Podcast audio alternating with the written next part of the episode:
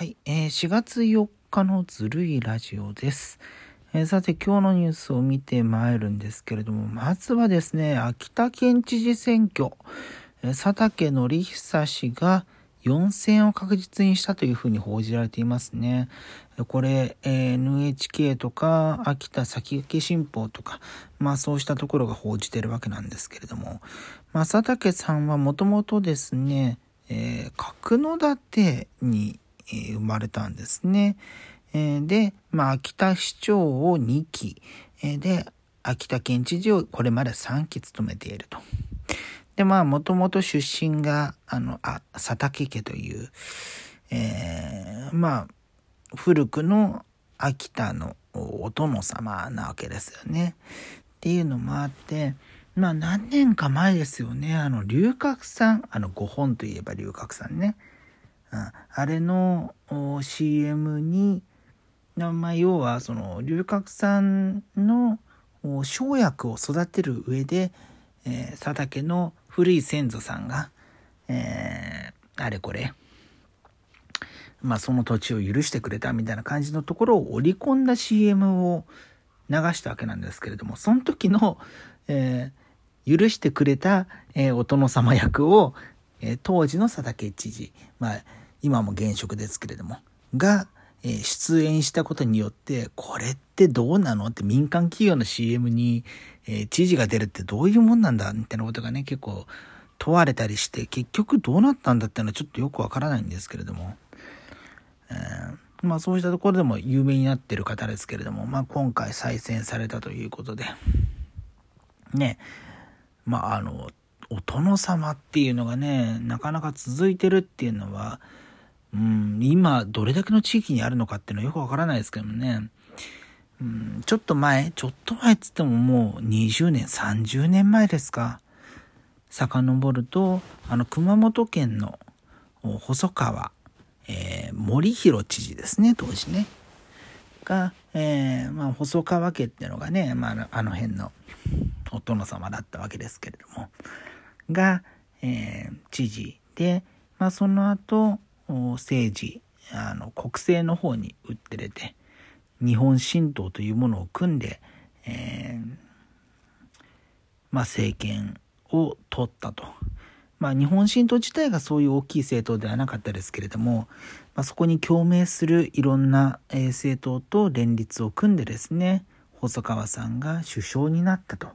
いうようなこともあったりしましたからね。まあ、あれがさんじゅうねんまえだとして、今その佐竹さんの今もあると、まあ、細川さん自身もねまだお元気で、何年前もうななはちねんまえになるんですかに、あの都知事選とかね出てらっしゃったりもしましたけれども、まあそう考えるとね、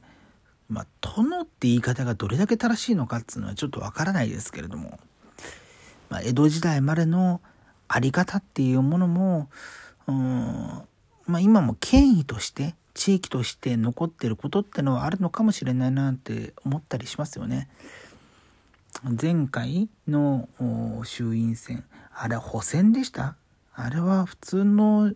総選挙だったかちょっとあの記憶が曖昧ですけれども、静岡の方で徳川さんって方がお出になられて、まあ、徳川家のというところの立て付けで出てらっしゃってる方でしたけれどもね、やっぱりそのお家柄っていうのを重視するあの国民性みたいなものもね、地域によってはもちろん今もあるでしょうから、そこをなるべくね組んで、えー、候補者選びをするみたいなことはね、あることはあるんでしょうねみたいなことを改めて思ったりする次第でございます。えさて続いての話題参りましょうかね。なんかこれはもう本当に喜ばしい話ですけれども、池江璃花子さんが、えー、東京オリンピックの代表に内定したというふうに報じられていますね。えー、白血病でね、えー、結構あの大変な、あのー、状況に あ, あるわけなんですけれども、えー、今日行われた、えー、日本選手権においてですね、女子ひゃくメートルバタフライ決勝で、えー、まあ五輪の標準記録である ごじゅうななてんきゅうに 秒なんですけれども、そこを切ったごじゅうななびょうななじゅうななで、えー、さんねんぶりに優勝したことによって、えー、内定したというふうになっています。ねえ、あのこれあんまりね表現として正しいかわからないですけれども、まあ、オリンピックがいちねん延長になったことによって、えーまあ、本来あの療養中であるはずだった池江さんが、えー、出られることになるっていうのはもう本当にドラマティックな話でね、いやまあその分そのいちねん延びたことによって、えー、まあ水泳に限らずねいろんな分野のスポーツで出場を断念されてる方がいるっていうのはもちろんあるので、そこは表裏一体ではあるんですけど、いやそういうところ考えると結構ドラマティックだなっていうふうにうーん感じたりしますよね。うん、いやあのスポーツ私あのなんだあんまりね興味を持ってこなかった経緯があって、というのもあの私の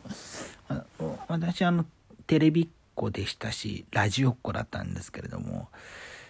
自分がテレビとかラジオとか見ている二十数年前っていうのは、えー、やっぱり中継は丸々まあつってもあの野球がほとんどなんですけど、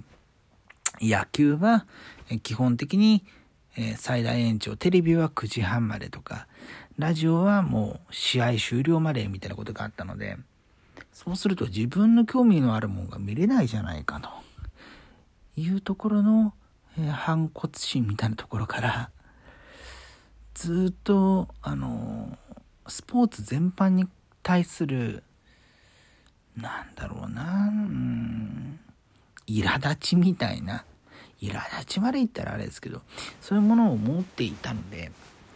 ちょっと距離を置いていたんですけれども、あのさんじゅう過ぎてですね、まあ、自分の体調も整えなきゃいけないなとか思ったりとか、えー、仕事であのスポーツニュースとかに触れることも増えてきたんで、